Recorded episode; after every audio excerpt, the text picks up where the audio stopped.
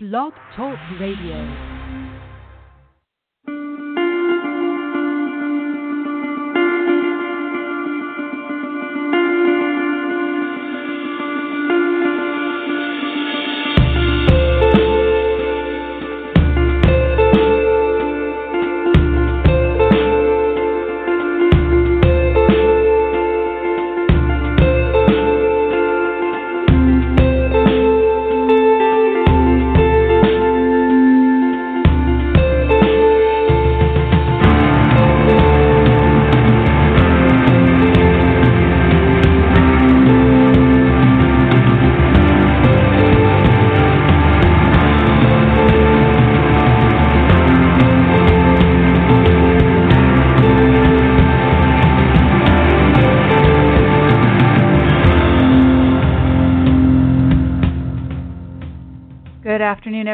This is the July 26, 2017 edition of Don't Let It Go Unheard, and we discuss here news, politics, and culture from the perspective of Ayn Rand's philosophy. Ayn Rand's philosophy of objectivism uniquely upholds the right to the pursuit of your own happiness. I'm your host, Amy Peikoff. I am back from vacation and from a you know kind of interesting and awesome experience having appeared on Fox News with Tucker Carlson many of you, I assume many of you who are listening right now probably saw the appearance, and um, yeah, it, just a whirlwind in in the last couple of weeks since I've spoken with you guys. Uh, welcome here at Blog Talk Radio. Those of you who are joining me here in the chat room, I see Tim Peck. Tim, thanks for sharing the show out there on Twitter as well.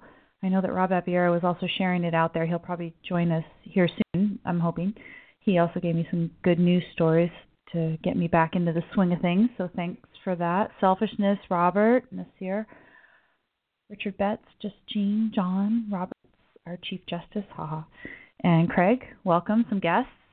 Welcome to you as well. And yeah, it's a warm up show, right? I'm still a little bit reeling. I don't know if I really have jet lag or not because I wasn't gone long enough to get completely adjusted to the time in Europe but then probably by the time I was really starting to get adjusted, it's a nine hour difference.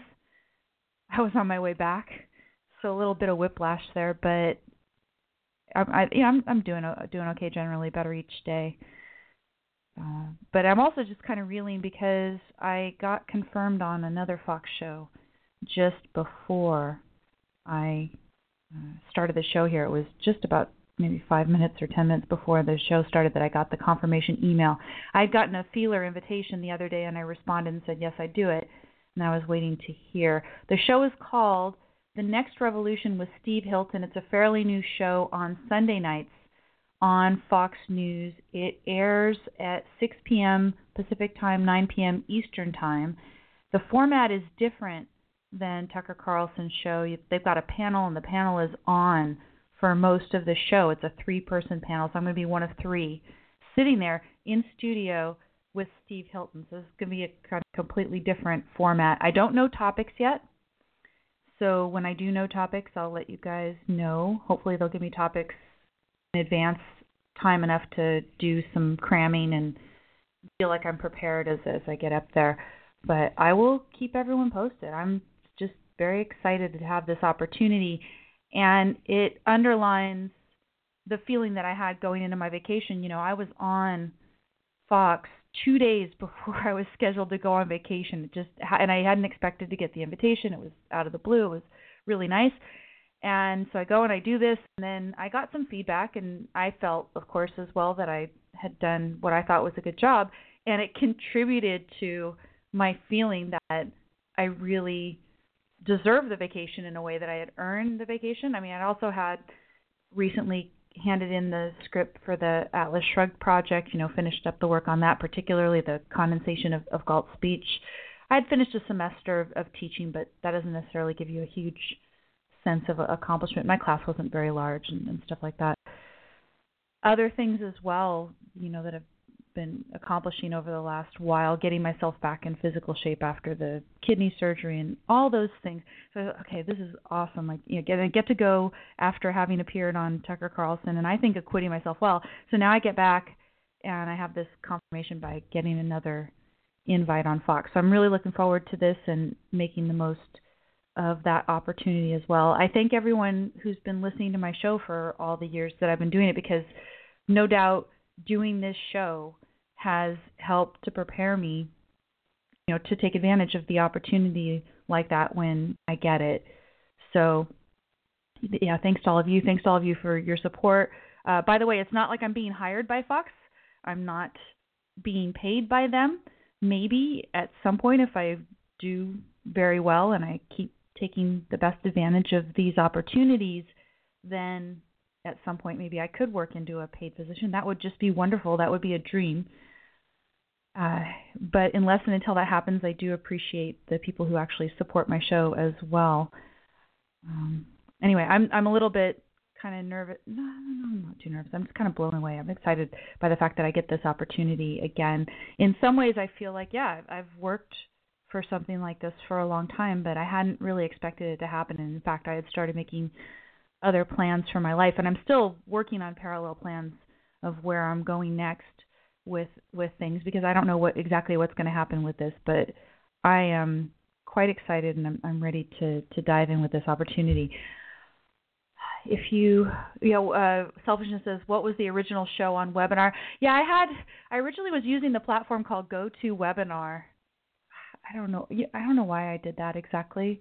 And then I switched over here to Blog Talk, and Blog Talk ha- has its pros and cons, but it's user friendly for me and enables you guys to call in and talk to me live in a way that I don't know of any other platform that can do this. It might be at some point that I'll figure out how to create the ideal platform. I like having people call in regularly during the show. Not at, you know, I don't get calls every single show. Sometimes you guys just let me ramble the whole time and often I have more than enough to fill the 90 minutes, but I like that option. So by the way, I'll give you the opportunity to call in if you want to 760-888-5817 and we can talk about any of the stuff the you know the vacation the Tucker Carlson appearance or any of the stories. I actually do have some news stories.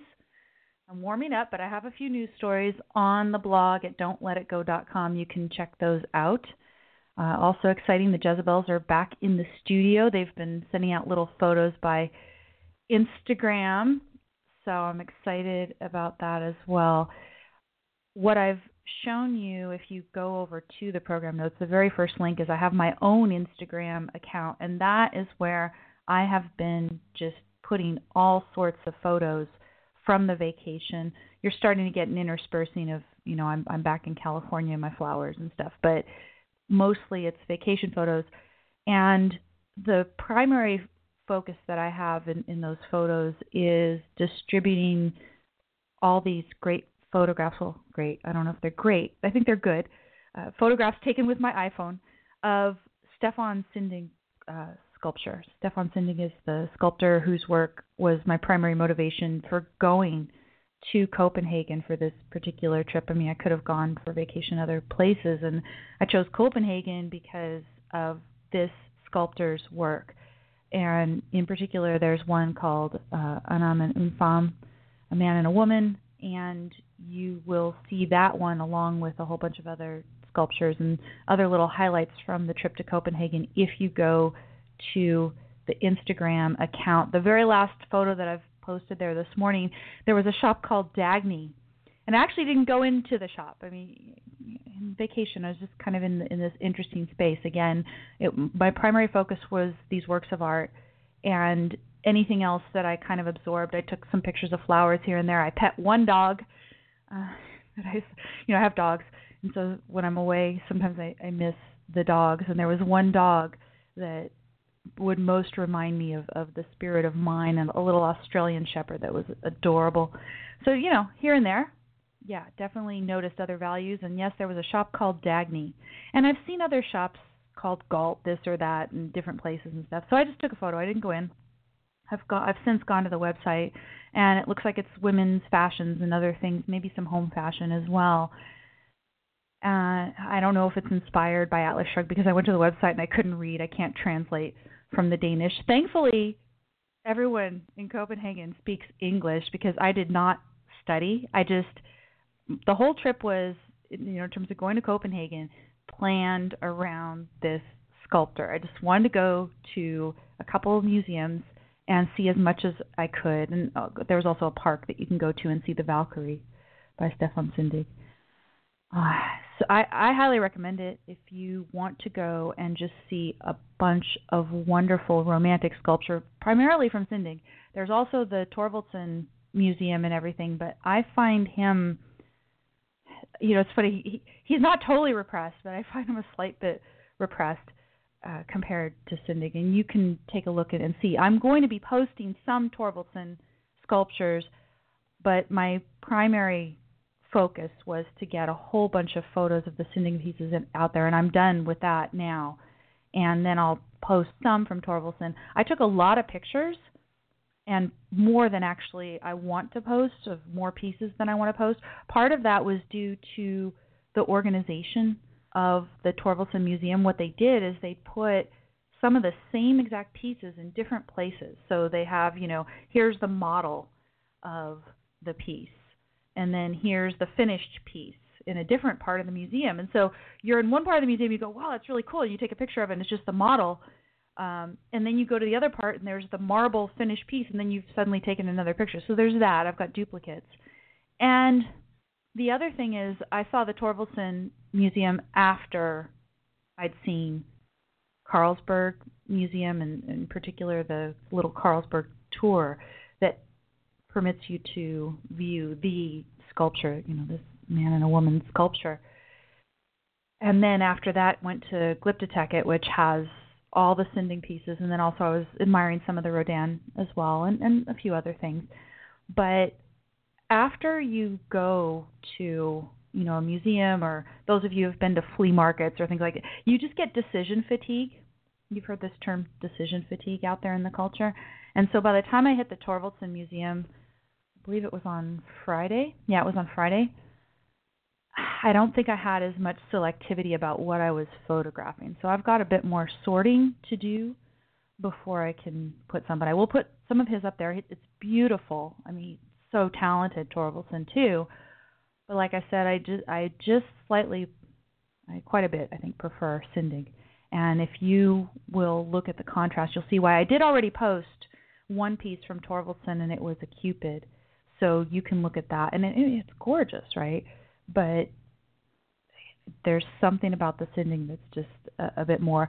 And what's interesting, I don't think I took a picture of Thorvaldsen's self-portrait, but what I'd like to do is kind of put side by side Thorvaldsen and Sinding, and you can take a peek, and then you can give me your comments about that as well. Just Jean in the chat room says, "I love the sculpture photos you've been posting." Yeah, I, I mean I love them too. Otherwise, I wouldn't be sharing them. I, I think he is obviously deserving of wider recognition. If anyone's interested in taking a trip to Copenhagen again, which I highly recommend, it's very romantic to just go and see all of these wonderful pieces. So if that's the kind of trip you would enjoy, just walking around a city, I clocked over eight miles one day, just walking through this city, and it just it's it's really great, especially if you have good weather, had decent weather maybe got rained on one day, so not too bad at all.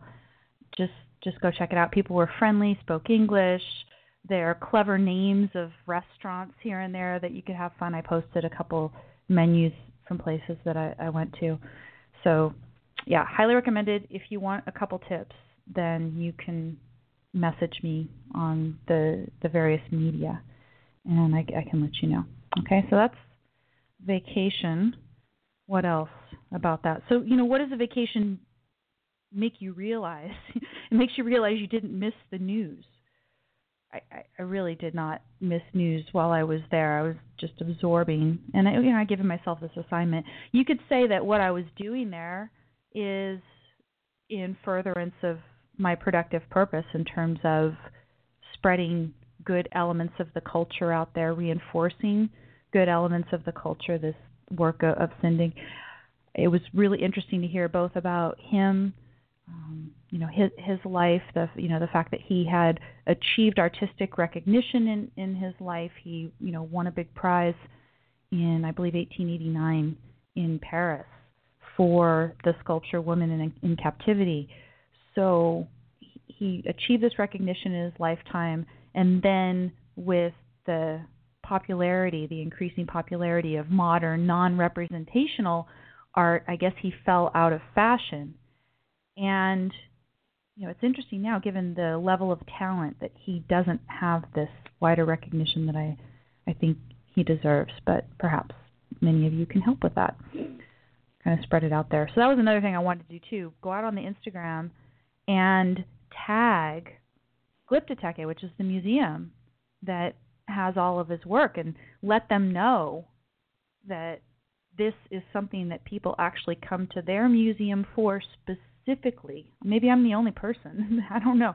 I went into the bookstore and I was looking for a book on Sinding, and they didn't have a book. They have a ton of books in their bookstore, and they didn't have it. So they, I think, should be reminded of the value of of this man's work as well. So if you do enjoy it, I'm not saying you have to enjoy it. Maybe you don't agree with me.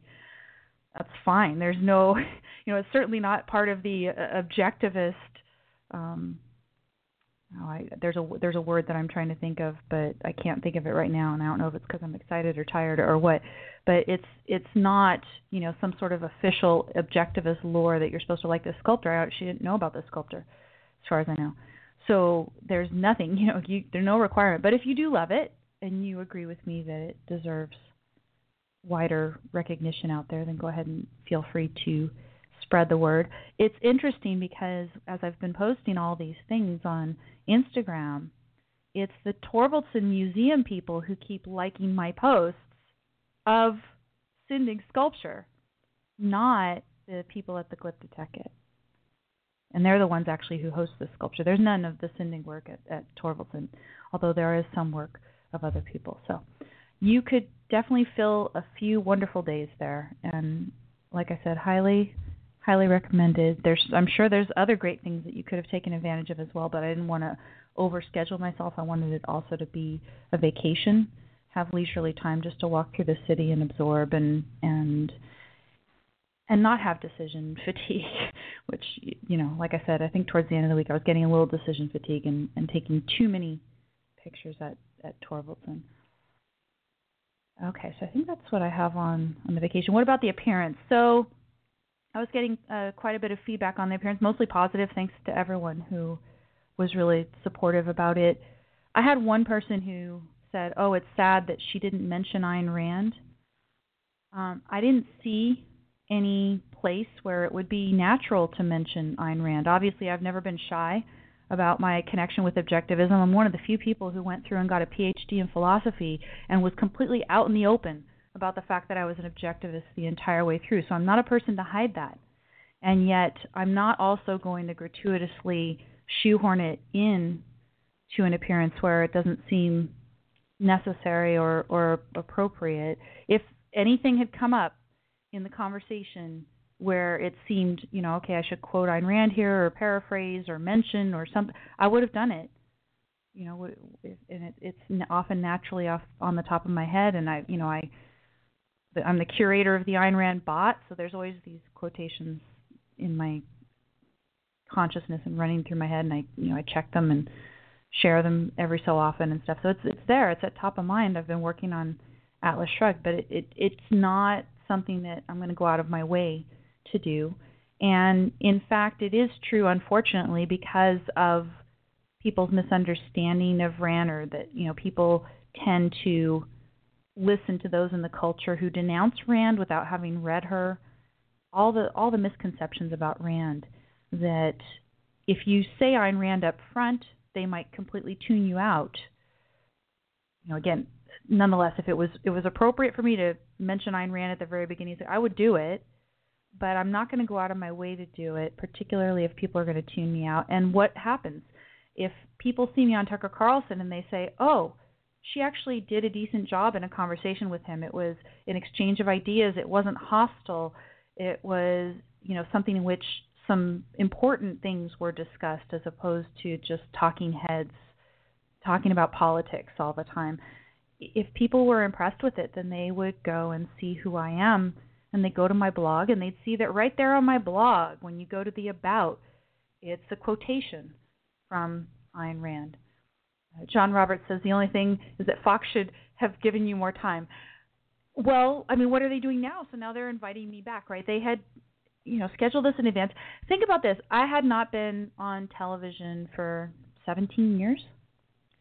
I have been on camera here or there, so I was on the documentary, um, you know, Ayn Rand and the Prophecy of Atlas Shrugged, and put a little bit of video out there here and there, but I hadn't been on there for 17 years, and I'm just some new person that Tammy, thankfully, thanks to Tammy Bruce for recommending me. Um, you know, they're, they're taking a chance, and I'm remote. They don't know who I am, so I go on there and they six minutes, and he gave me, I think, plenty of time to talk and, and exchange ideas with him in the six minutes. Maybe in the future they'll have me back on Tucker Show. That would be wonderful. And now they're going to let me go talk to Steve Hilton in, in studio.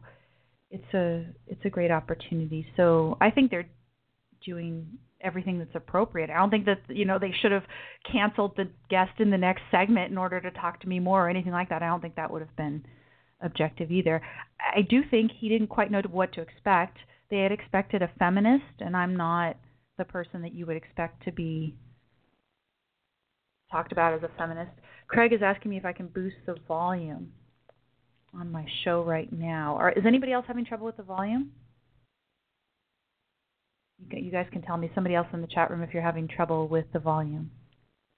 I'm sitting here holding a bottle of water, thinking I might take a sip of it. So let me do that. Get my face back up in the microphone. So the the other thing that I do want to talk about is that issue of feminism. You know, he called me, introduced me as a feminist, and obviously I didn't tell them I was a feminist. I think that they must have assumed that because they had gotten to me through Tammy Bruce. Yeah, everyone else is saying that their volume is good.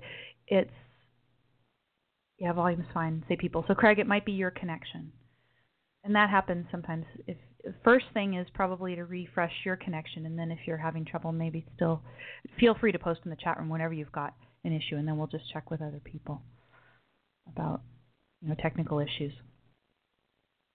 Um, so feminism, right? I am not a I don't consider myself, you know, I don't go out and announce myself as a feminist, but it did bring up the issue and it did bring up a discussion among some friends on my Facebook page about, you know, how bad is it that they called me a feminist and should I have said something about it? If you watch the clip, I haven't watched it since my vacation. Um, I'll go back and watch it again. I think I only watched it only one time. It's, it's hard to watch yourself, but I'll I'll go back and watch it. If you watch it, you'll see that when they introduced me, maybe you could see it in my eyes. I kind of got a little tripped up for a second, and certainly in thanking him for having me on the show, I I stumbled over words a little bit, and it was because I was thinking, should I say something? And it did did not seem important in the context for me to say that. My whole focus was on delivering my opening salvo, and I knew in my mind if I could just calmly deliver that opening salvo, then the conversation would go from there. And I had another big point that I wanted to make, and thankfully I was able to get it in as well. But there were just a couple main things that I wanted to go, you know, to really say during that segment that I thought were important to say about the arbitrary and about contradictions. And other than that, everything else was gravy. So I didn't want to take away any focus from that start having a debate about feminism or anything else. Um, oh, they're talking about the volume is low in Paraguay. Okay, sorry, Craig. I mean, it could just be internet connection. Maybe there's something on the computer that you can modify there. Yeah, so in the context, it just did not seem important, and this kind of brings up this issue of hierarchy that I want to get to in, in a minute. You know, what's the most important thing in that context? For me, it was being able to talk on primetime television in a congenial way about these important issues of epistemology that are raised by this story that they wanted to discuss. So, the issue of the arbitrary, the issue of open versus closed mindedness. What sort of closed mindedness is a problem? The only type of closed mindedness that's a problem, in my view, is the one that I talked about in this segment, which is that somebody comes to you with evidence that contradicts the view that you currently hold, and you refuse to even consider that evidence. That's the closed mindedness that's a problem. And the kind of open mindedness that the study was explicitly and implicitly valuing was the kind that is the willingness to accept the arbitrary and to consider the arbitrary things for which there is no evidence to the you know to consider that persuasive and in fact the study had asked the people to create arguments against their own view you know imagine uh, you look at a question and you consider all the evidence available to you about what's the right answer to that question, then you've decided what the right answer is, right? That's what the first thing is that they ask you to do. They say, here's this question about painting your house a light color. Seriously, that's one of the questions. And you know, you've considered all the evidence and you've decided, okay, this is the right answer. And you tell them that I take this position. This is my position. Then they say, come up with arguments for the other position about why the other position is better than yours. And then you're supposed to rank those as persuasive. If you don't deem the arguments for the other side as persuasive, then that study would label you as closed minded. That is and you know again the my opening salvo was to tie that into the issue of fake news, right? Are you closed minded if you refuse to seriously entertain or to spread fake news. And then, of course, I was clear to say, what do I mean by fake news? These media narratives for which there is no evidence. If people actually listened to that and thought about that and said, okay, no, you know, we've been Fox News, we've been denouncing fake news forever, and you know, CNN and all the fake news. Is it so fake now? You know, we don't know this Russia story. But if it's truly fake, if there's no evidence for it, Fox News has rightfully been saying, no, you know, you should not spread fake news. You should not ask your audience to seriously entertain fake news. Nobody should be giving free rent in their head to the arbitrary. Right? That was a main issue to get across. And I think I did that fairly well. A little bit nervous in the beginning, right?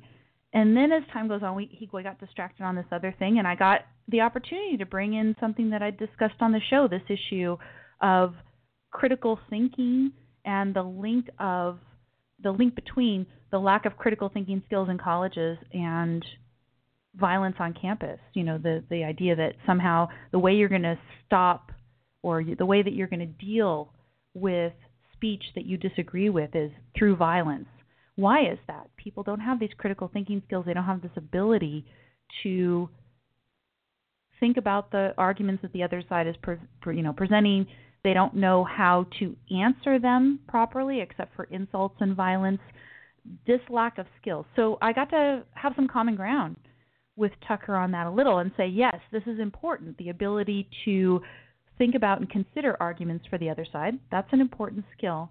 However, it, the study that they asked me to look at, the study that they wanted, you know, to, to see, not only did they say, okay, is it good to be able to consider these other arguments, but you're supposed to evaluate them as persuasive. And if you didn't rank them as persuasive, you were closed minded. And that's a distinction that I was able to draw with him during that little, you know, sort of side thing. And then uh, I did have an opportunity towards the end to talk about the other criteria of closed mindedness that the study put forth, which was you are supposed to, to not be closed minded, you're supposed to integrate contradictions into your thinking. That's ridiculous, right? Because then it's basically if you believe in Aristotle's law of logic, then you are closed minded according to that study. So I brought that issue up, you know, that here's this basic law of logic. And again, what would I say is closed minded in a bad way? Closed minded in a bad way is if somebody comes to you with evidence that contradicts your view and you are unwilling to actually look at that evidence. So you're evading reality. Of course, that's wrong. But this, I, you know, this idea that open-mindedness is always a great thing. I challenge that as well. So a lot of important points I was able to get into the six minutes and have a congenial exchange with him and I think that's all you can really do. There were some people who said, "Oh, when he came in at the beginning, you know, can you contradict science? Then they have the perfect answer or whatever." I didn't see whatever the perfect answer is supposed to be. What I can tell you is, however he opened that segment, the way he did that, what was my job? My job was to turn it around and say, "Okay, I'm going to give you my opening salvo," and that's what I did.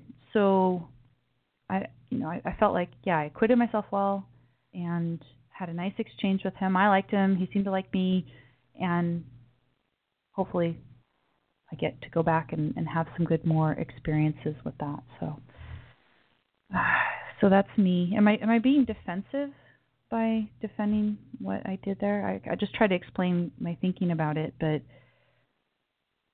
I, I you know, like I said, you just go on, you just do the the best that you can with something like that. So that is that. Let's go into hierarchy. This issue of, of value hierarchy that I want to do here. And what I've done is I've put a link to Leonard Peikoff's book, Objectivism, the Philosophy of Ayn Rand. There's a couple places in which the issue of value hierarchy is discussed.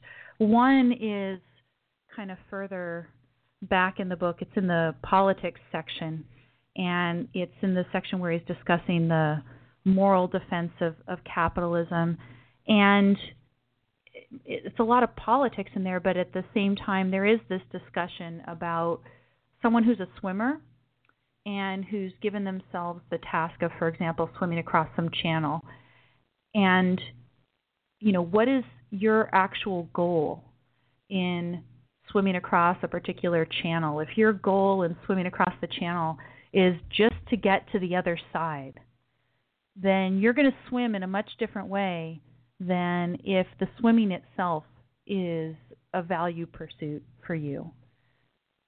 So if if you're just wanting to get to the other side, then you might stop and rest a little bit, and um, you know, like like I said, when I go went to Copenhagen, my job there, you know, I didn't see like, oh, I want to pack every single day and see every single thing you can see in Copenhagen. I'm sure there's a lot that I've missed, and I'd like to go back, but it was to you know have the primary values that I was going after, and then if they there seemed to be other things I could fit in and still have that nice feeling of a, a vacation, put that in as well.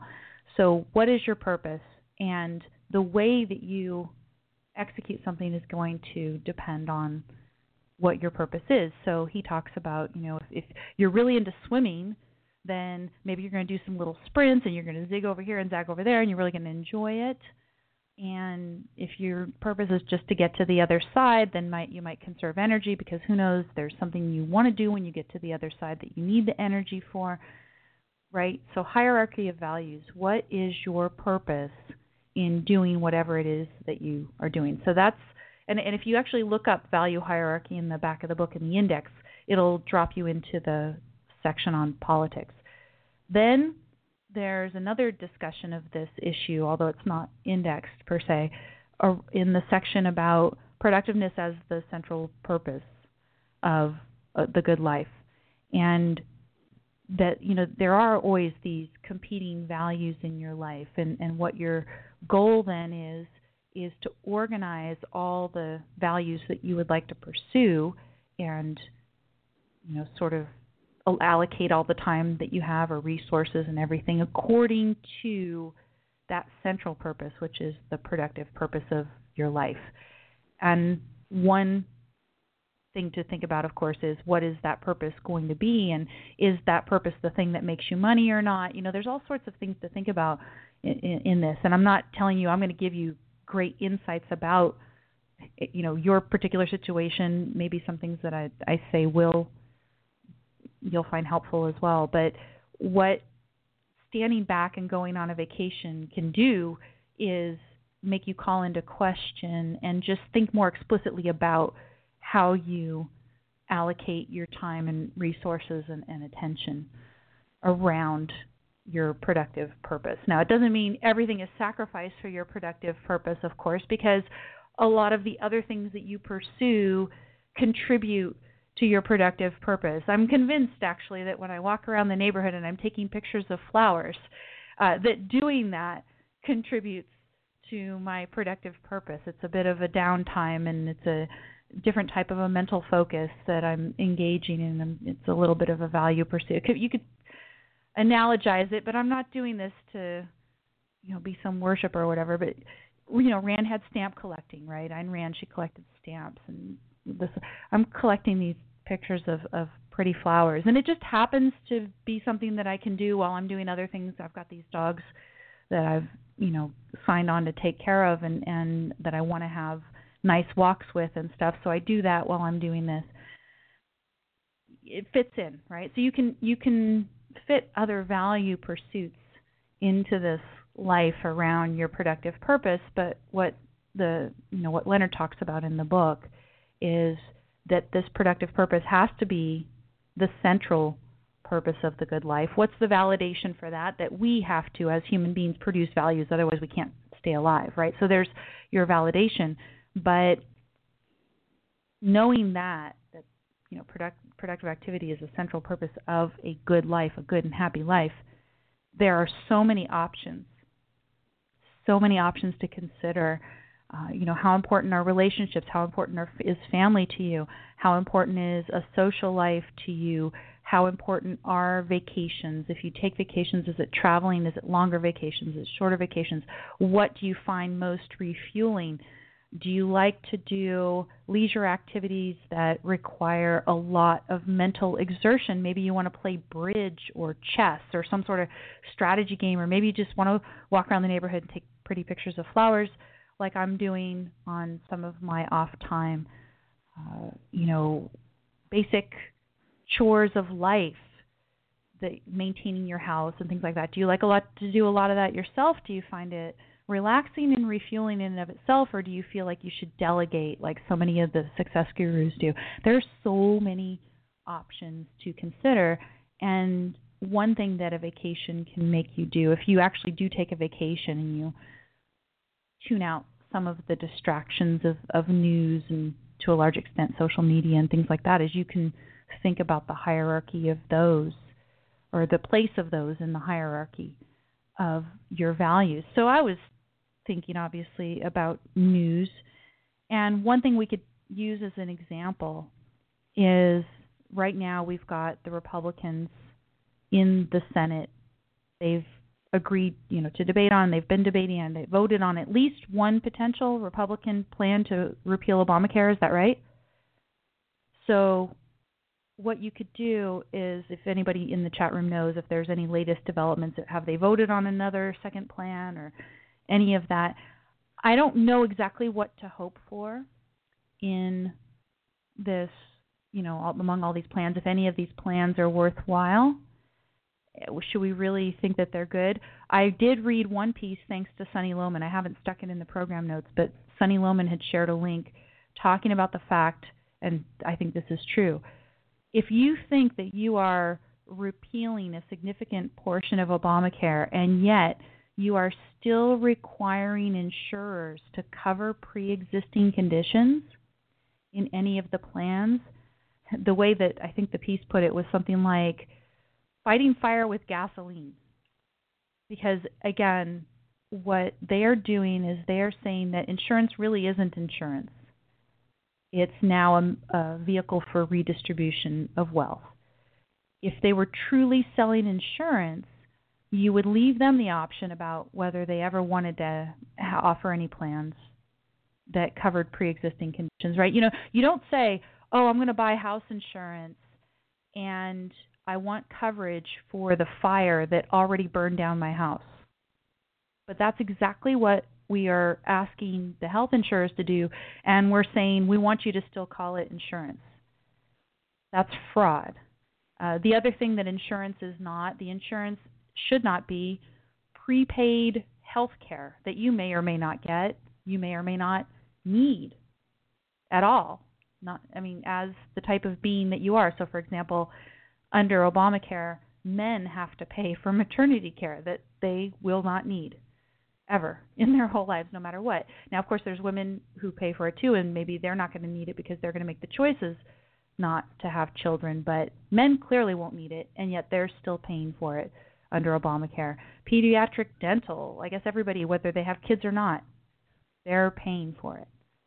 So this this idea that insurance that you're going to still call it insurance and you're going to have a significant component of the so-called premiums that you pay go to fund this prepaid health care. That's wrong as well.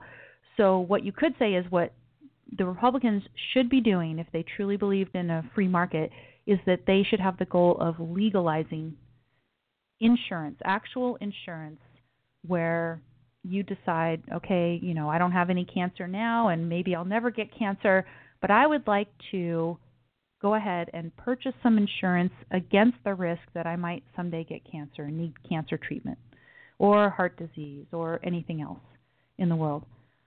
Is that what the Republicans are doing? Apparently not, because they're going to include this, you know, in any of these plans, they're going to include the requirement for covering pre existing conditions. Now, I think maybe some of the plans allow at least the charging of a higher premium if somebody has a pre existing condition. But how you know how can they really know and, and what you're doing is you're forcing them to take on costs that they have not voluntarily agreed to take on these insurance companies. Now some of the insurance companies say, "Oh yeah, we're in favor of XYZ plan that Senator so and so is is putting up there." Those people are the crony types that they they they don't actually believe in a free market. They don't really want to do business in insurance.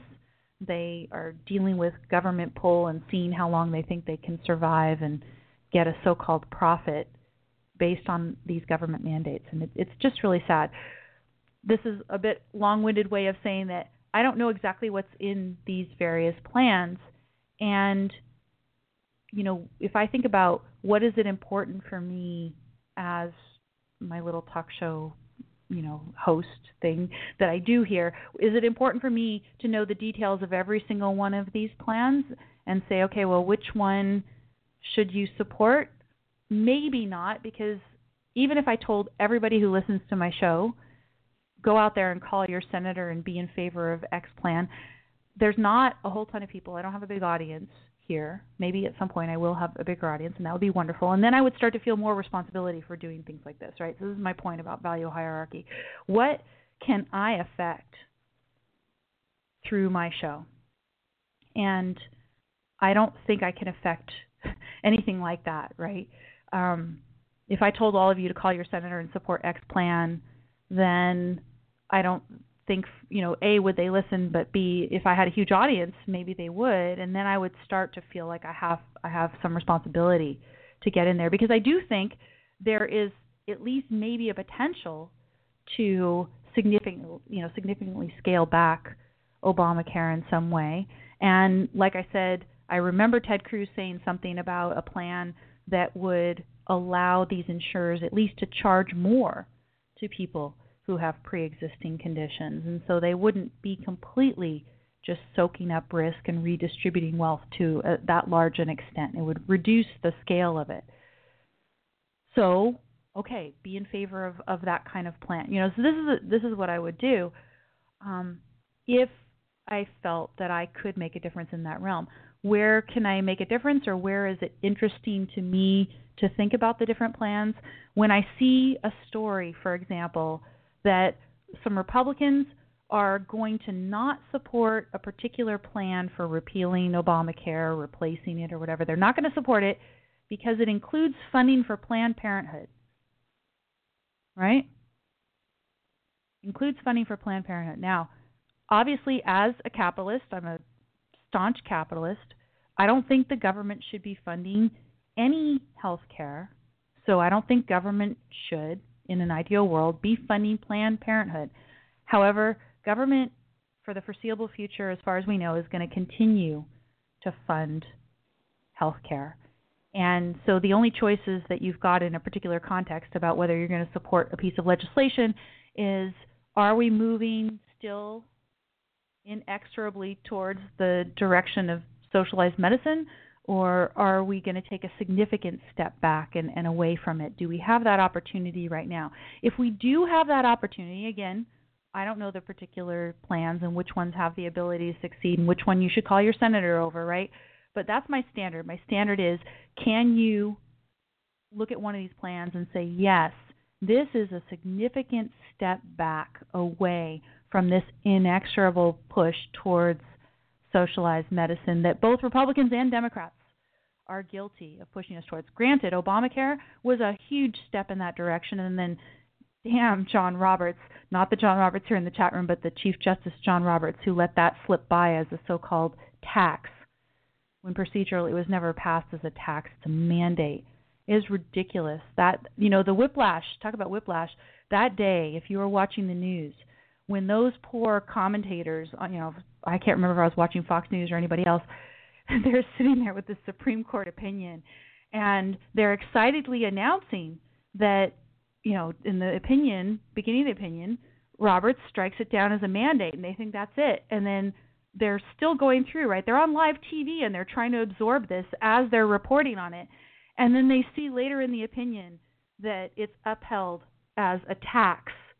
So the I mean the the what do they call them at the bottom the um you know the the running headline at the bottom the chyron or something I can't remember. You guys got to give me the word in the in the chat room but you know on the bottom it's it's saying that it's struck down the mandate is struck down and then they have to change it quickly and say no Obamacare was upheld by this bastard as a tax. It was a huge step forward, of course, towards single payer, towards socialized medicine, in part because of the Medicare expansion. We've talked about this, you know, a lot on this on the show. But Republicans are also guilty of pushing us in that direction. So the was it Medicare Part D, the drug uh, prescription drug expansion under Bush? How about that?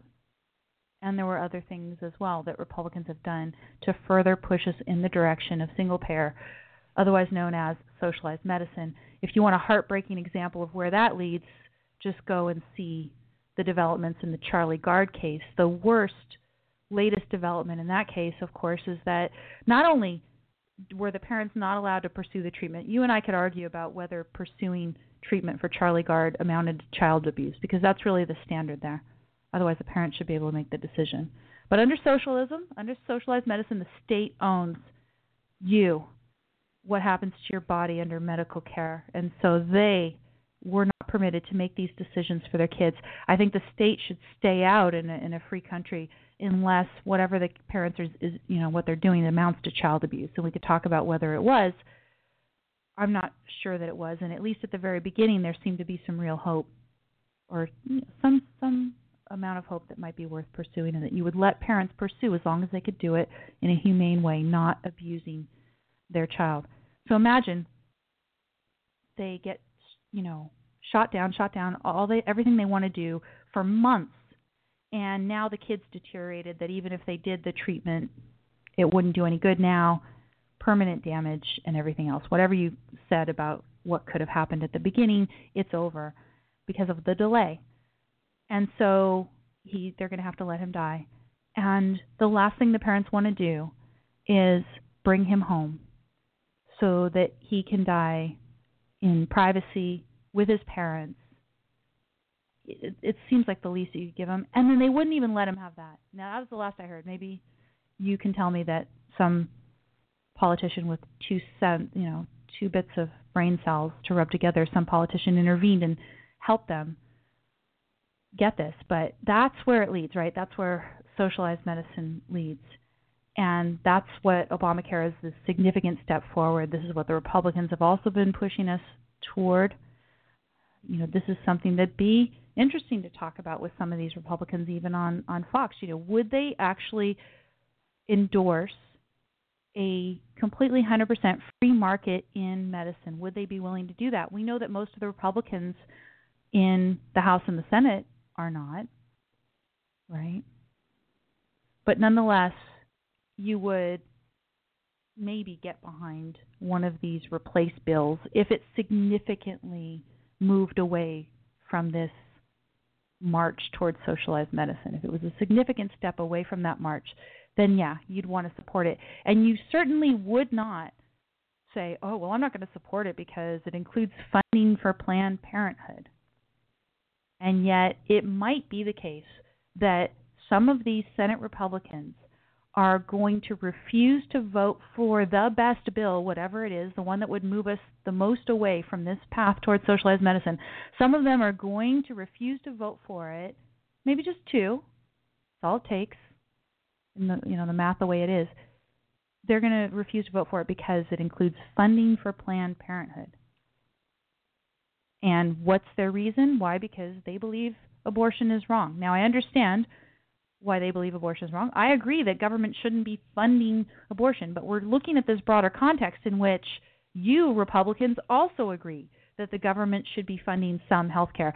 And then the question is if you believe, as you do, Republicans, I don't, you do, that the government should be funding some health care out of altruistic motives or you know that we all are signed on to as taxpayers. If you believe that then what purpose i mean what business do you have drawing a distinction between one type of health care and the other based on your particular religious beliefs right? Um, i wouldn't and I, surely you would disagree if there was you know funding for medical care either denied or uh, you know given based on some sort of Sharia provision.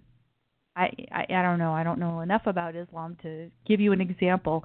But imagine there was some sort of medical procedure that is wrong according to Islam, other than abortion, because maybe there is that, and then the you know the Christian Republicans would agree on that. But suppose there was something that they'd say, okay, well, this medical procedure, you can't have it according to Sharia law. And so we're going to say no, you know, deny funding.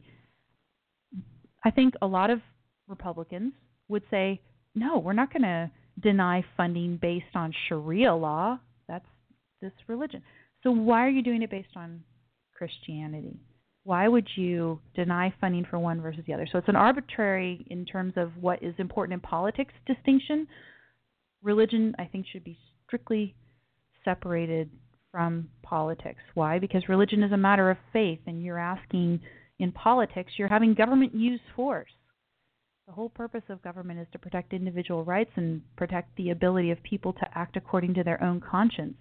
And what these Republicans are saying is they don't want to fund Planned Parenthood among all the other providers of health care. They're not going to fund Planned Parenthood because it violates the terms that they have in their own private consciences, not everybody else. So they want to force what they think is right and wrong, this you know procedure of abortion, on to other people.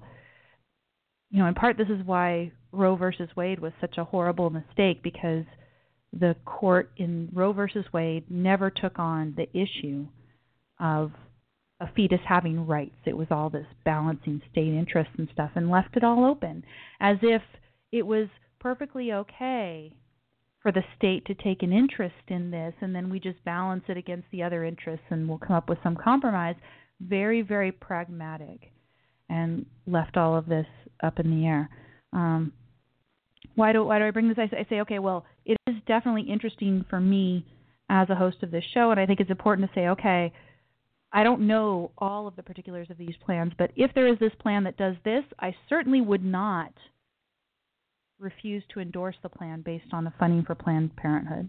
And we can be clear about that ultimately someday I don't think government should fund Planned Parenthood. That's that's the level of involvement that that I would want to have in a story like that. Not during vacation, mind you.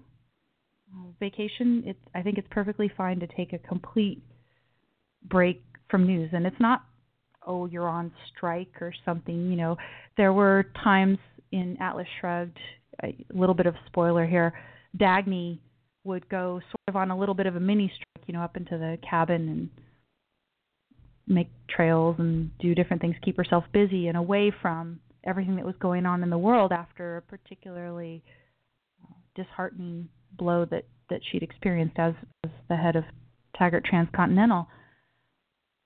It's not just for that that you might need a break away. You might just need to take a bit of a break and stand back and not continually absorb the news and take a bit of perspective on your life and what's important for it. So breaks are not just for strikes. How about that? And in fact, if you remember hearing in um, Atlas Shrugged, to give another spoiler, any of the strikers, it's not like they were allowed to just go hide and be away from the news. So, in, in fact, you would say a short break might be appropriate for anybody, someone who's on strike or is not on strike. It's you know something to kind of collect your thoughts and clear your head, and then come back and say, okay, let's see what the facts are on the ground, and you know hit them from this new perspective.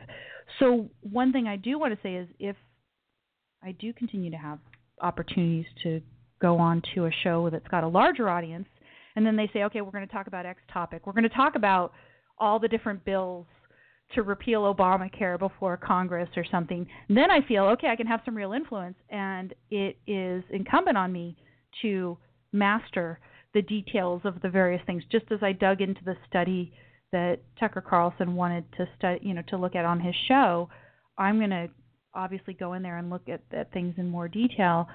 Otherwise, you do. You have to take this step back. You know, there was this tweet from Quint Cordero this morning, and it really hit home with me when I was thinking about this issue of, of value hierarchy. It was that you have to think about what you have the ability to bring about in your own life and act according to that. So if I don't have the ability to make people endorse one versus the other and call your senator and, and all that, then I'm not going to dive into the details.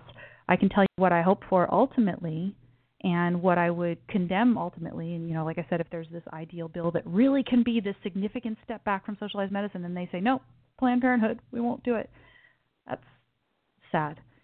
And um, then you really see how religion cripples the Republicans from being true supporters of, of capitalism. It's not just because they often also sign on to you know the duty to redistribute wealth that government is a proper vehicle for redistribution of, of wealth it's not just that it's also the religious beliefs about the propriety of abortion that's going to prevent them from stopping this march towards socialized medicine and how horrible and tragic that is.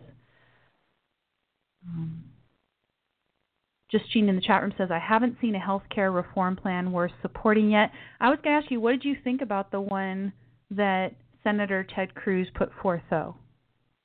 From what I read, that seemed to be the best option. I don't know if it was going to even have a hope of passing in the Senate, but it did seem like it was the it was the very best option.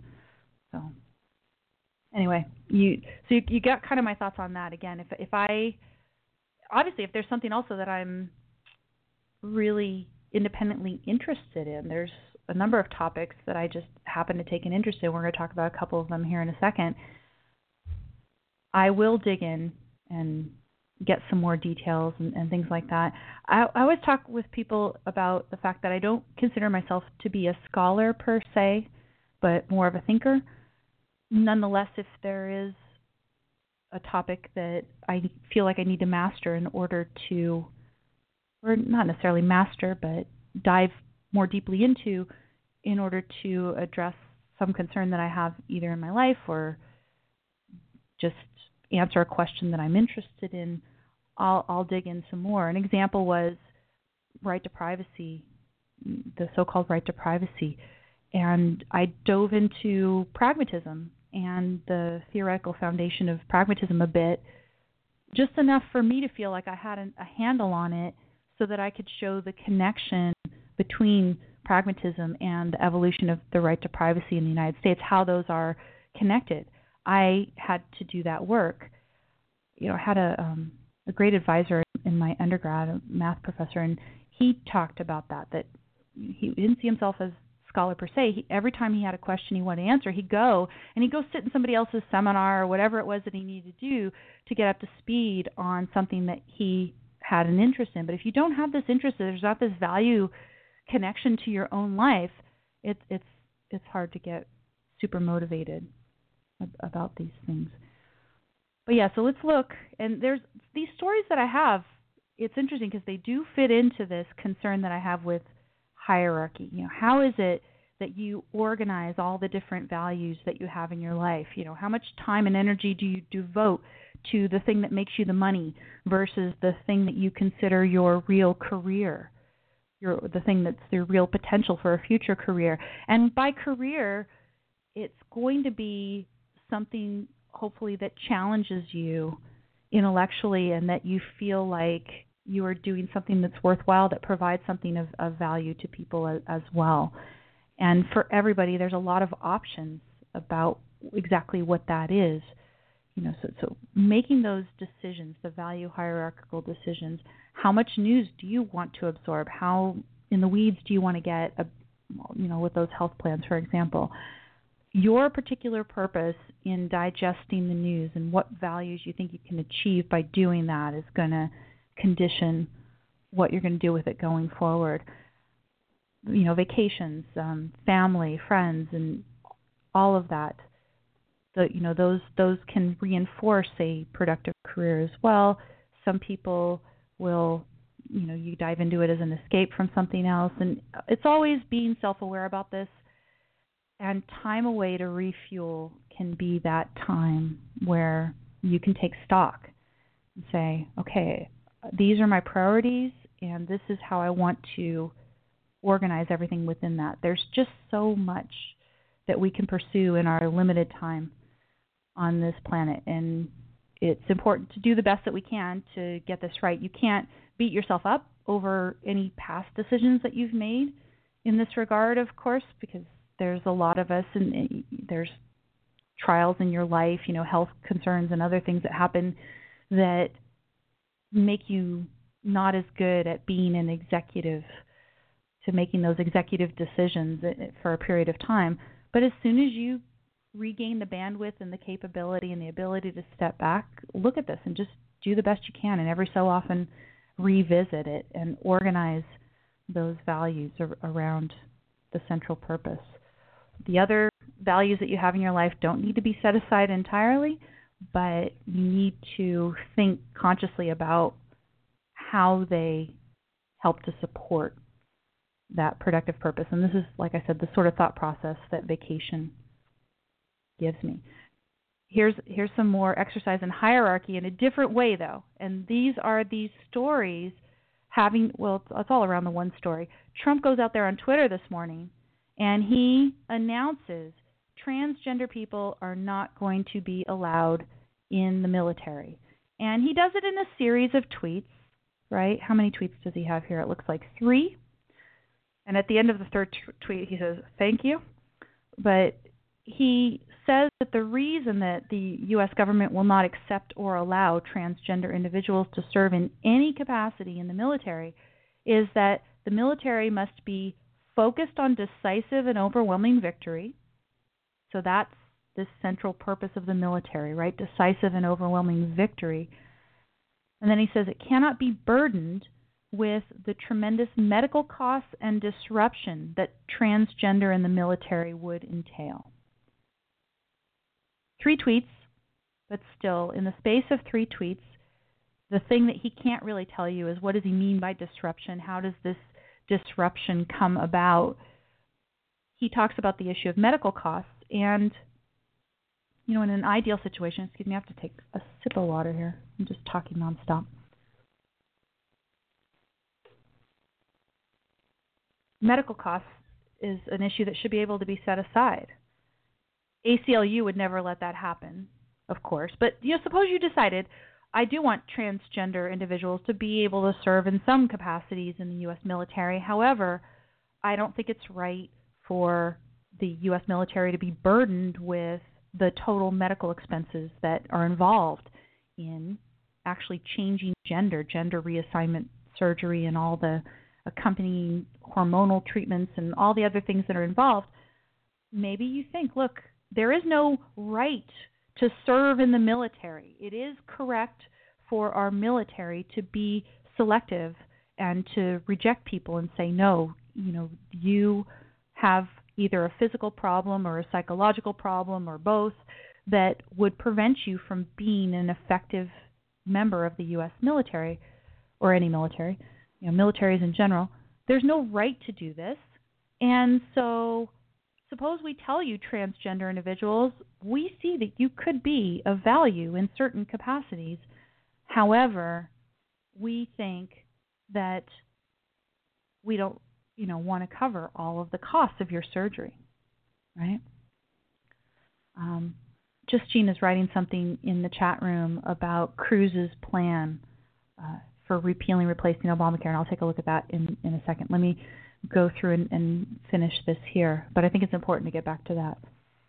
Um, yeah, so suppose you want to do that. You say, okay, you can come in, but you're not going to have the same complete and total coverage of medical expenses and everyone else's because you have this condition that makes your medical treatment cost so much more than everybody else. We're not going to pay for tra- you know gender reassignment surgery. We're not going to pay for the ongoing I don't know enough about it, but suppose there's ongoing for life hormonal treatments and stuff that are required. I I don't know. So I think that'd be fair, right? If they decided that, it would be fair. I don't think any court in the United States today would uphold it. You know, Donald Trump, there's been a few things that he's tried to do that were decent and that have been struck down by courts. Courts have thwarted a few semi decent things that he's tried to do. No, he's not doing them on principle and everything else, but he's trying to do sometimes a few things that are good. And the courts are striking him down. I think a court would strike that down. Now, that just sets aside the issue of cost, medical costs, tremendous medical costs. The other issue is disruption. And the question we could all ask is how significant is that disruption, right? How significant is that disruption? What does that disruption consist of? No, you know, nobody on this Twitter, of course, can say. What I did give you to look at in the program notes, and I would suggest going ahead and looking at the entire thread, is there's this, and on Twitter now, some people have been doing this, and and Twitter becomes the vehicle for spreading ideas sometimes like this when someone has a significant audience on Twitter or when a tweet can go viral and stuff. Sometimes it might actually be the right form for doing this. But so what this J.R. Salzman, I, I linked to one of his tweets in the program notes. J.R. Salzman has this series of tweets talking about his experience serving in Iraq in 2006.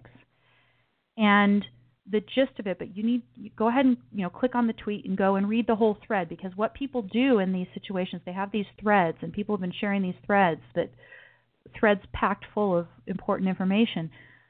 In the thread, you create one of these threads by responding to your own tweet. So he responds to his own tweet, responds to his own tweet, and keeps going. This is what Trump did with his three tweet series about you know announcing this policy. But so what this guy does is he explains that in certain types of combat situations that are so monotonous that they're starting to be brain and morale cracking, in that situation, you could have the most minor issue going on in your life.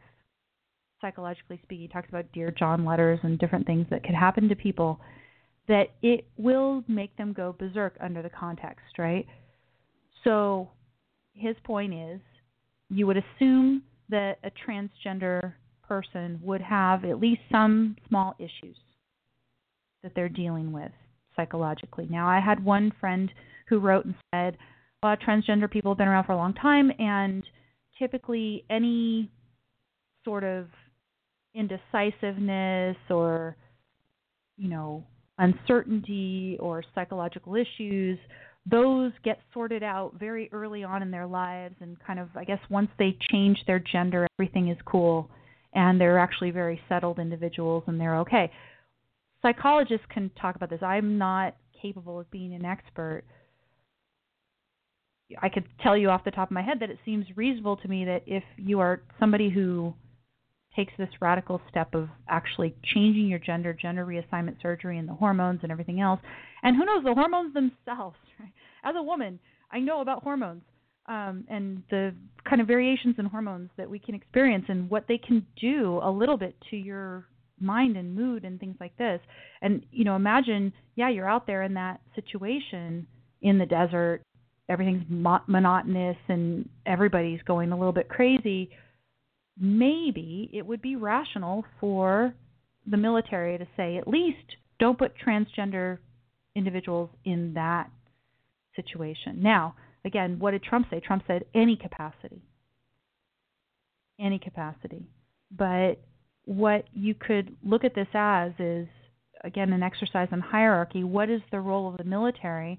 I I do like that he said that they have to be focused on decisive victory that the, you know the whole purpose you know, you don't talk about the military being meals on wheels and all the humanitarian missions and stuff everywhere. He focused on the issue of the military serving its proper purpose, which is to fight wars, with, the kill people and break things we used to talk about. If they're doing that, there's certain situations in which it might be a real liability to have a significant problem that could rear its ugly head in, in the type of situation this guy describes. It's food for thought. It's something to think about. And again, you'd have to make this decision of hierarchy. Maybe there is some distraction and some problems, but you might also decide that there's some sort of values that you want to promote in the context of the military. Maybe you want to remind people in the military that they are fighting for a society in which even if you think it's irrational, it people are free to change their gender. Right? Uh, that we would have the freedom to do it, not at government expense, mind you, right? I don't think government should be paying for gender reassignment surgery or anything else. You know, let the ACLU go try and argue that. Good luck. But maybe, eh, you know, again, this is, I would defer to military experts. I would want the military experts who make this decision to not have irrational prejudice against certain people, that they'd actually be looking at the best science available. And yes, psychology is a young science and everything else, but I, you know, I'd want them to be looking rationally at the evidence, look at the hierarchy of values that they want to further in the military, which is not, you know, the, the ultimate purpose is to kill people and break things, but you want that to be done in a mindful way so that the people who are doing the killing people and the breaking things they know exactly what they're fighting for. They keep in mind what they're fighting for so you're not going to have racial segregation in the military for example um, and maybe you're going to allow transgender people who've got it together to serve in the military. And maybe you say, okay, well, you're taking some risk, but you might be taking some risk with this guy who is divorced or, you know, whatever it is that you've got. People have their things. And you, you again, what what's the standard? The standard is that overarching purpose, but the purpose is not divorced from all the other values.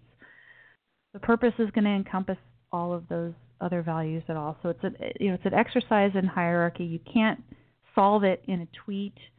And in fact, I've got this other article, and I don't know how true it is or not. If it's true, it's super sad, right? Because it means that the decision is being made not according to the proper standard, which is let's make the military the best it can be at doing the killing people and breaking things that is actually necessary to fight proper wars, right? This is what proper wars. It's got to be a proper war, and then you just get this force, this exertion of force over with as much as possible. War should be an, an exceptional thing, and we should eliminate the threat as quickly as possible, minimal loss of life on our side. Get it done with.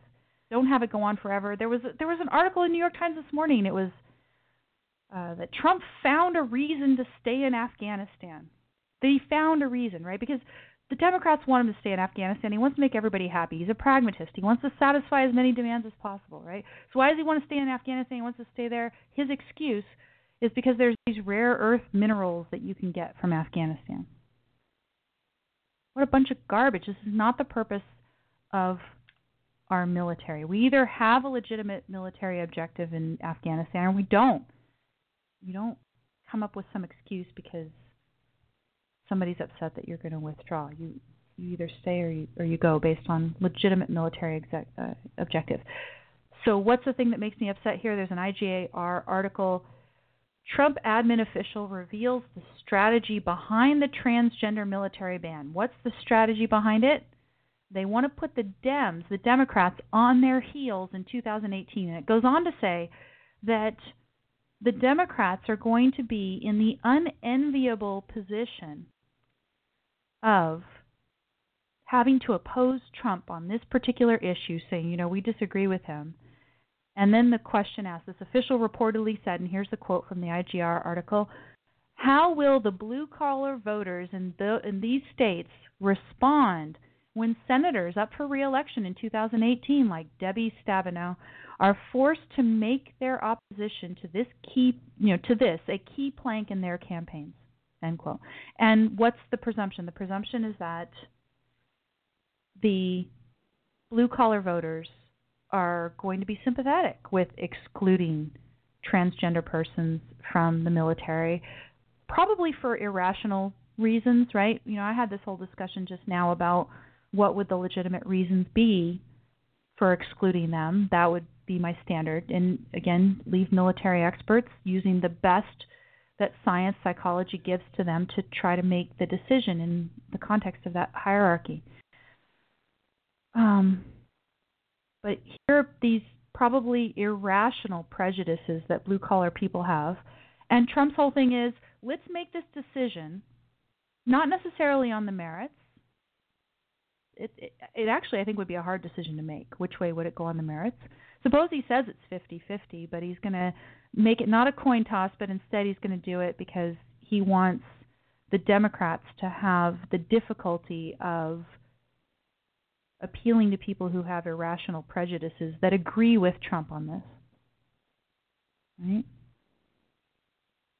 Anyway, it's sad if if it's really just about politics and it's not anything about the effectiveness of the military. If that's the true thing behind it, then of course Trump is also um, misrepresenting why he did it in the tweet, and that and that's sad as well. So, as I said, go check out the J.R. Salzman series of, of tweets and, and uh, look at that. Let me go back quickly to the issue of Cruz's plan for Obamacare. Cruz uh, says he wants to solve the biggest problem with Obamacare that it robs the healthy to pay for the sick. And what she says is that his plan is really just proposing to change the details of how people get robbed to pay for other people's health care. She says instead, this is just Jean, thank you for putting this in the chat room. She says instead of healthier Americans subsidizing the health care costs of the sick through forced participation in high cost health plans, he would use their tax dollars to, quote, directly subsidize the costs because that's the more honest approach. I mean, you might say that that's the same rationale behind what Yaron Brook was arguing for recently, right? Which he was arguing for the fact that if you actually eliminated all of the welfare, you know, uh, wealth redistribution programs that we have, everything, the whole social safety net, if you got rid of all of that and you replaced it with universal basic income, that it would be more straightforward and more honest. And I think that's true with this as well, right? Craig in the chat room says about the Trump decision on transgender. How could a political be decision be about anything but politics? Yeah, Craig is one step more cynical than I am about these politicians. He, he's definitely a, maybe one big step ahead of me in cynicism about this. This this idea of Ted Cruz saying it's more honest to do the redistribution one way versus the other is that just about politics? Uh, it's probably partly about politics, but I tend to think he's also got a little bit more in him. I do think that even though Cruz is not an objectivist, that objectivism has had some influence on him, and the difference that makes the difference with a politician like Cruz that will, at least in part, act on good motives because they're all acting on mixed motives. God help them, they're in that horrible situation that they're in of entrenched cronyism, and everybody else is playing that game, so why aren't they? I think I, I get the impression he's sometimes acting on good motives. I still believe that about them, even even though he disappoints me on a number of things. I disagree with him on a number of things. I, I tend to think that he is sometimes operating on motives other than politics. That he wants to actually do some good in the situation that he's at. So you can say, Amy, you're just, you know, delusional. You're setting yourself up to be disappointed. And I say, okay, it won't be the first time, but that's where I that's where I sit on that. Let's take a diversion, and there's something that's very different to me than the transgender issue. I, I think that there's a distinction that you could draw between someone who's transgender and this next news story that my friend Brian Yoder shared on Facebook trans blind. A woman identifies herself as blind, and then because she's not blind, she uses chemicals to blind herself forever. And apparently, she did this under the supervision of a psychologist. It didn't take you know a medical professional to do this. Now, mind you, there there's other stories that are like this that I've seen. You know, years ago, I've started seeing stories like this. Somebody says, "I self-identify as an amputee," and they go to a doctor, and a doctor agrees to amputate a leg for them, for example. I have seen stories like that. I didn't bother to dig one up. I didn't have time to dig one up this morning and give it to you. I'm sorry. You can find it if you Google. So there have been situations in which a doctor governed by Hippocratic oath, typically the profession is supposed to be governed by the Hippocratic oath first, do no harm, etc. They will help these people become an amputee when they had a perfectly healthy limb that they could use and walk on and be around as a functioning human being. No, because they self identify as, as an amputee. To me, that is different and this idea of you know you're going to make yourself blind that's different from the issue of transgender. And i'll talk about why in a second but one more point about this trans blind woman. So she was supervised by a psychologist and i asked the question well is there some maybe a different slightly different hierarchy of values that they're dealing with? It's not exactly the hippocratic oath in terms of physical harm that it maybe there'd be more condoning of, of this in the realm of psychology. The woman is so bad off psychologically, somehow this is going to actually solve an issue for her. And I mean, I think it's horrible, but I'm here I am. I'm doing what the the study that Tucker assigned me to do. I'm coming up with these arguments. I I don't find this at all persuasive. Let me tell you. And no, I'm not closed-minded, but I don't find this persuasive. Um, you know, maybe they say if she just makes herself blind, that somehow she's going to achieve peace in her life and everything's maybe it, I just speculate. I don't know nothing. I know nothing. I don't know nothing. There's my grammar towards the end of the show. Uh, I don't know anything about this context of ethics. So I have a psychologist friend who comes in and says, no, uh, the ethics of psychologists would never condone this, that it is wrong to um, allow a patient, if you know that they stand to be a physical danger to themselves, it's wrong to allow them to do this, that you would try to take steps to make sure that they are incapable of harming themselves. You know, you wouldn't give someone who's suicidal a gun, etc. You you want to take steps to prevent them from harming themselves until the impulse passes because the impulse will pass and the person is going to come to see that no, actually my vision is of value to me as a functioning human being. It would be nice for me to be able to read and take in all the information that I need to do in order to pursue a productive career, for example. Not that blind people can't figure out ways to do it, but it is easier at least. It's a tremendous value sight that we have. And it's one of the senses that we can use to distinguish the things around us and form concepts. You know, you could read the history of Helen Keller and how difficult it was for her to form concepts having no vision and no hearing. These you know senses that we have help us to see the similarities and differences in form concepts. This is part of our human nature. The idea that you're going to take away. So it's apparently also against the ethics of psychologists to do this as well, which is which is good to hear. But how horrific. Now why do I think this is at least arguably different, how you pursue your sexuality in life, whether you decide you're homosexual or whether you decide you're transgender and stuff, you aren't necessarily in those cases I don't think interfering with your human nature. A, a basic function of your human nature. So the guy who you know chops his leg off, he can't walk properly anymore you know, this woman, she can no longer see. At first, I guess she put the drops in and it didn't immediately take away all her vision, and she was disappointed. And then over a series of months, she went blind. You better hope she's quote happy with with her decision. This is irre- you know irreversible, and she's stuck not being able to perform this basic human function which is required to engage in productive and, and life sustaining activity. And this is the kind of thing that people are doing. I would say that transgender is not that. That's a discussion we could have because I only have a few minutes left to the show. How convenient is that? I just give you that. I, t- I think that you could draw a distinction here. Let's think about it. Oh, don't have time to discuss it now. Let's continue. But we can. We can c- continue the discussion at the blog. We can. People can call in next show and hold me to task for it, or whatever it is that you that you think you want to do. Um, in the chat room, Brian says, "Get a second opinion." Yeah, certainly get a second opinion before you do this. So, what else do we have here in the program notes that I'm never going to get to? Sorry about this, people. Uh, Ambassador John Bolton, he is saying that according to him, or actually he's he's been asked to comment on a report that North Korea could have a nuclear capable intercontinental ballistic missile next year. And what's his solution? His solution is that we should pursue this particular diplomatic option for dealing with North Korea, convinced China to unite North and South Korea.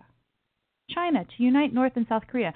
Now, um, wrong, I think, on my view. I, I've disagreed with him before. I disagree with him on Snowden. I usually like a lot of what he says, but I think this is wrong here because what happens to South Korea? What are we, you know, sort of selling South Korea into if we're encouraging China uniting North and South Korea. There's going to be, quote, some compromise such that the South Koreans are going to lose freedom. We have no business doing that in order to deal with our particular military problem. Um, I mean, we, first of all, we haven't dealt with North Korea properly over all these years our default does not entitle us to sacrifice South Korea, in my view. You can't say, okay, well, the most important thing is we get rid of this threat, and then therefore we can sacrifice every single value subordinate to that. No, I don't think we are entitled to to send the South Koreans off. The South Koreans are distinct from North Korea. They have not themselves been enablers, supporters, or whatever of the North Korean regime, which is the thing that poses the danger to us. So it's not like they're civilians even within the same country. And he's proposing, oh yeah, just you know, have China unite them. If China, the communist country, is going to unite North and South Korea, you bet it's going to be con- communist.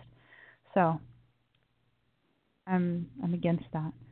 There's a federal judge nominee who claims that the Bible precedes the Constitution now, how's that for an inversion of hierarchy? We're talking about a government with a secular constitutional basis, and potentially, in order to satisfy the demands of his evangelical supporters, potentially Trump and the GOP are going to maybe appoint a federal judge nominee who thinks that religion comes first. And then what sort of precedent would that set for Sharia law and everything else?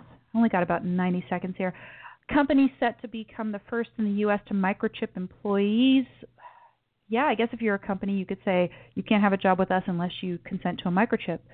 But the company should consider other values in the hierarchy, like giving employees some privacy and that maybe they're going to be more productive actually in the long run if they have privacy. Susan Cain in her book Quiet has talked about that in different contexts. Uh, quantum computing is coming for your data. We'll probably have to talk about that more in another show, but what it shows is the technology, the technological solution that Edward Snowden likes to tout in addition to legislation. But technology is not going to be enough to protect our privacy. We're going to need modifications in constitutional doctrine in order to get it. Uh, Jezebel's in the studio. Uh, I got a picture of the drummer Nick Kaloffer in the uh, Instagram link there, and you see it on display in the song that I've linked to. So check that out. Go to don'tletitgo.com, follow me, Twitter, Facebook, everything else. Thanks, everyone. I will talk to you next week, Wednesday, 3 p.m. Eastern, 12 p.m. Pacific. Thanks. Take care.